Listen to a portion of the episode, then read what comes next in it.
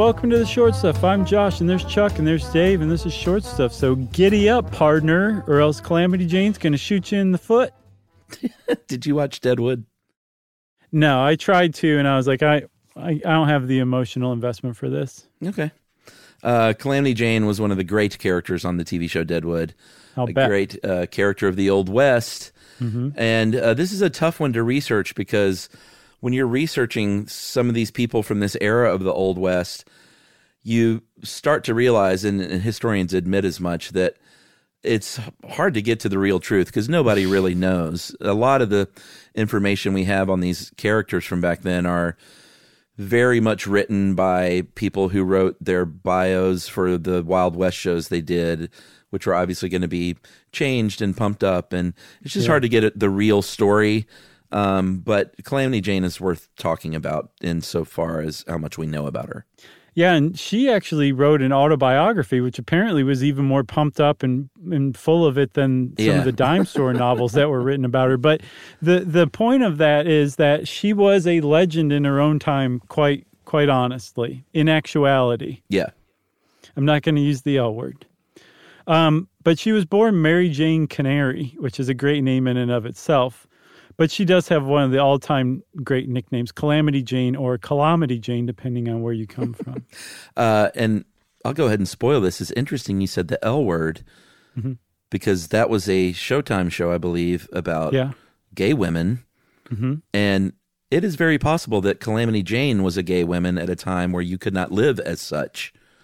Uh, there is speculation about that, and we'll kind of get to that here and there through the thing. But I read a few articles that said, yeah, Calamity Jane was probably gay, and in the 1960s, she became a bit of a gay icon in some circles. Uh, and very sad. right? Yeah, I didn't know that. yeah, it's very interesting. So, yeah, born uh, Martha Jane Canary in Yeah. Prin- Princeton, Missouri. And her family went to, I mean, back in the Old West, people traveled around a lot. So we're not going to mention every time she moved. This article does. it does. It felt like the whole article was just like, then she moved here, then she moved She there. moves here. Uh, but they moved around a lot as people did back then. Uh, her family was very poor. Um, she had two younger brothers and three younger sisters. And then, um, you know, pretty early on when she was a kid, she learned how to shoot by hunting with the gentlemen on these caravans and was really good at it.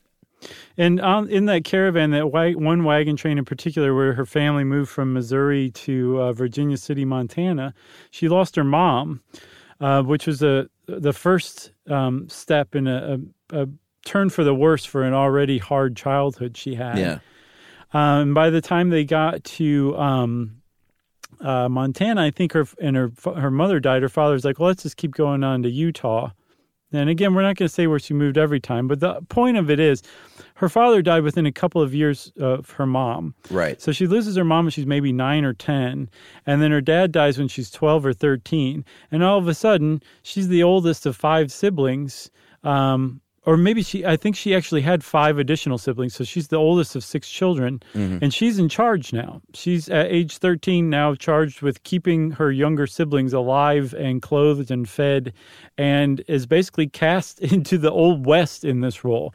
And this wasn't a place where you could you know, go to social services or the local church or something like that and and get help. She had to figure all this out herself. And as far as figuring it out, she definitely did. And also she developed a pretty pretty pronounced taste for whiskey starting around that time too from what I understand. Yeah, like uh, throw out what you think about Deadwood and these great old stories. Like, it really needed to hit home that this is a 12 or 13 year old young girl who is literally on her own with five younger siblings in her care.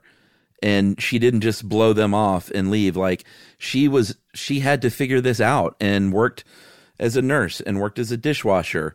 Uh, by all accounts, worked as a sex worker when she needed to. And this whole time, like you said, she started to drink a little bit. Uh, she was sort of roughhousing with the older men in the in the towns where she lived, shooting up things. And like we said earlier, it was a really good shot. And like her legend kind of started to grow. So she started taking on um, additional jobs, especially with the military, as a courier, as a rider, as a scout. Um, I guess got a lot of work with them, including working with um, with uh, General Custer. Yeah. Um, but it wasn't until she started to she so she first moved to Deadwood as a, an orphan 13 year old in charge of her siblings, and then moved away. And then she moved back about a decade later. And that time she uh, became friendly with Wild Bill Hickok. And from what I understand, it was about there that her her status as a legend really kind of was born just by association with him or standing in the same spotlight as him. She deserved the spotlight herself, but it, it was his spotlight that she was initially introduced to the world of like dime store novels back east. Correct. And let's take a break. It's a perfect place to start, right as her legend is growing.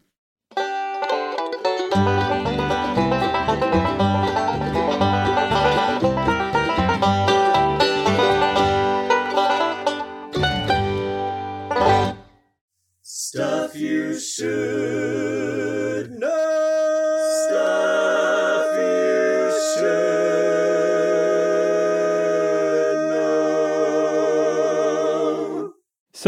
uh, we're back, and let's see. Calamity Jane meets Wild Bill Hickok. They uh, fall in love and settle down and have a family and live happily ever after, I believe. And that was it. No, but they were really, really close. Uh, everything I read really stressed the importance of their friendship over the years and how he really took her under his wing. And then when I started reading articles about whether or not she was uh, gay and in a situation where she was not allowed to live that way, and, you know, speculation abounds because of things like she dressed like a man and she hung out with the men and she never had any boyfriends. Uh, there is. Uh, there are stories of her getting married later in life and having a child, but I also saw some articles that call that into question, s- saying that maybe that didn't even happen. Well, there's no certificates anywhere Right. on record. Um, but it made me wonder about Wild Bill Hick- Hickok and if he was um, maybe knew the deal and was sympathetic to what was going on. So he was her beard. Well, I don't not Beard because he didn't act as her boyfriend or anything, but just maybe sympathetic to her. Uh, I mean, that's what I cooked up in my head at least. I gotcha. I had seen there there are plenty of um, uh, articles that put the two together romantically. Um, some say that she, uh, Oh, really? She, yeah, she was into him and he wasn't into her. Um, it, and it really kind of demonstrates like just how hard it is to pin down fact from fiction in her story in particular. But the the it is it is factual that she and Bill Hickok were close friends at the very least in Deadwood, um, and that she was there when he was murdered in August of 1876 when he was shot in the back of the head by Jack McCall at point blank range, while Wild Bill was um, at a at a gambling table in a, a saloon in, in Deadwood. Yeah, which was very tough on her, obviously.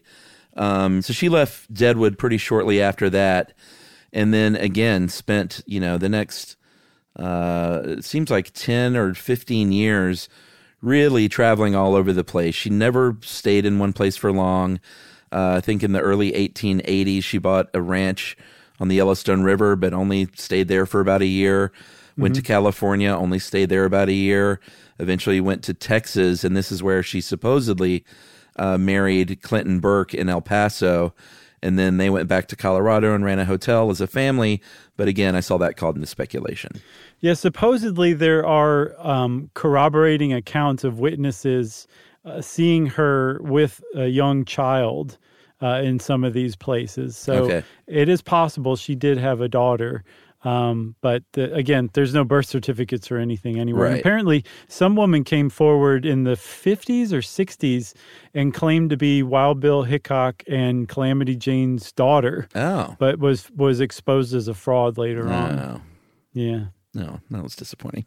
I thought so too. Right there at the end, it really kicked the legs out from under it. You know. uh, eventually close to 1900 uh, in 1895 she said hey you know what i can do really good is shoot a gun. And there's this guy out here like she really crossed paths with all the, the biggies of the old west. Uh, she hooked up with buffalo bill in his famous wild west show and she was a sharpshooter for that show. And she didn't do that for very long because uh, that taste for whiskey she developed as a teenager um, I I saw more that she would go on big binges, Mm-hmm. and it wasn't so much a like steady alcoholism, but she couldn't help but go into these big drinking binges that cost her these jobs time and time again over the years. Do you know how much of a drinking problem you would have to have to get fired from Back Buffalo? Bill's Wild West show for Yeah. drinking? Seriously, I can't imagine. because they could work that into the show for a while. Yeah, she just shoots wildly into the air. Yeah, you know, like, "Look out, everybody." Exactly, duck. Uh, yeah, I imagine it was pretty severe, which is very sad, actually. Uh, you know, hmm you can make jokes about like her being drunk at a Wild West show, but it seriously disrupted her life. Yeah, for sure. Because not only did she lose that job, she also was later hired on at the Pan American Exposition, uh, I think in 1901, and lost that job supposedly for the same the same things. So she was like a she was definitely a hard drinking person for sure. Um, and it, it also kind of makes it even sadder when you realize that she went and got those jobs to help support her family. Uh, if she in fact did have a family, but even if she didn't, it's still. I mean, losing a job because you you drink too much is a little sad. Yeah, for sure. Um, as far as the name Calamity Jane, there are a bunch of stories on where she got this name. Uh, I thought we may as well read her own account, even though her book is not completely to be trusted. Uh, but she was talking about a campaign she was on, and she said uh, it was on Goose Creek, Wyoming, where the town of Sheridan is now located. Captain Egan was in command of the post, and we were ordered to quell an uprising of the Indians, and were out for several days. Uh, and I'm making this shorter. What do you call that? Br- abbreviating. I'm abbreviating this. Uh, when it, returning to the post, we were ambushed about a mile and a half from our destination. We were fired upon, and Captain Egan was shot. I was riding in advance on hearing the firing and turned in my saddle and saw the captain reeling in his saddle and about to fall. I turned my horse and galloped back with all haste to his side and got there in time to catch him while he was falling. Uh, Captain Egan, on recovering, laughingly said, I name you Calamity Jane, the heroine of the plains. Very nice. That sounds totally made up, by the way. Yeah, yeah. That's uh, quite a story. But again, like a lot of other stuff in her orbit is questionable for sure. She definitely was called Calamity Jane. It just seems to have been lost to time. Right. Why? And again, what we hope is not lost is this was a young girl who made her way in the West, who lived against all odds and uh, supported herself and her her younger siblings against all odds. Yeah. Uh, which is worth celebrating in and of itself, right? Agreed. Uh, well, uh, that's it for Calamity Jane and everybody. That's it for short stuff. So, adios. Stuff You Should Know is a production of iHeartRadio. For more podcasts from iHeartRadio, visit the iHeartRadio app, Apple Podcasts, or wherever you listen to your favorite shows.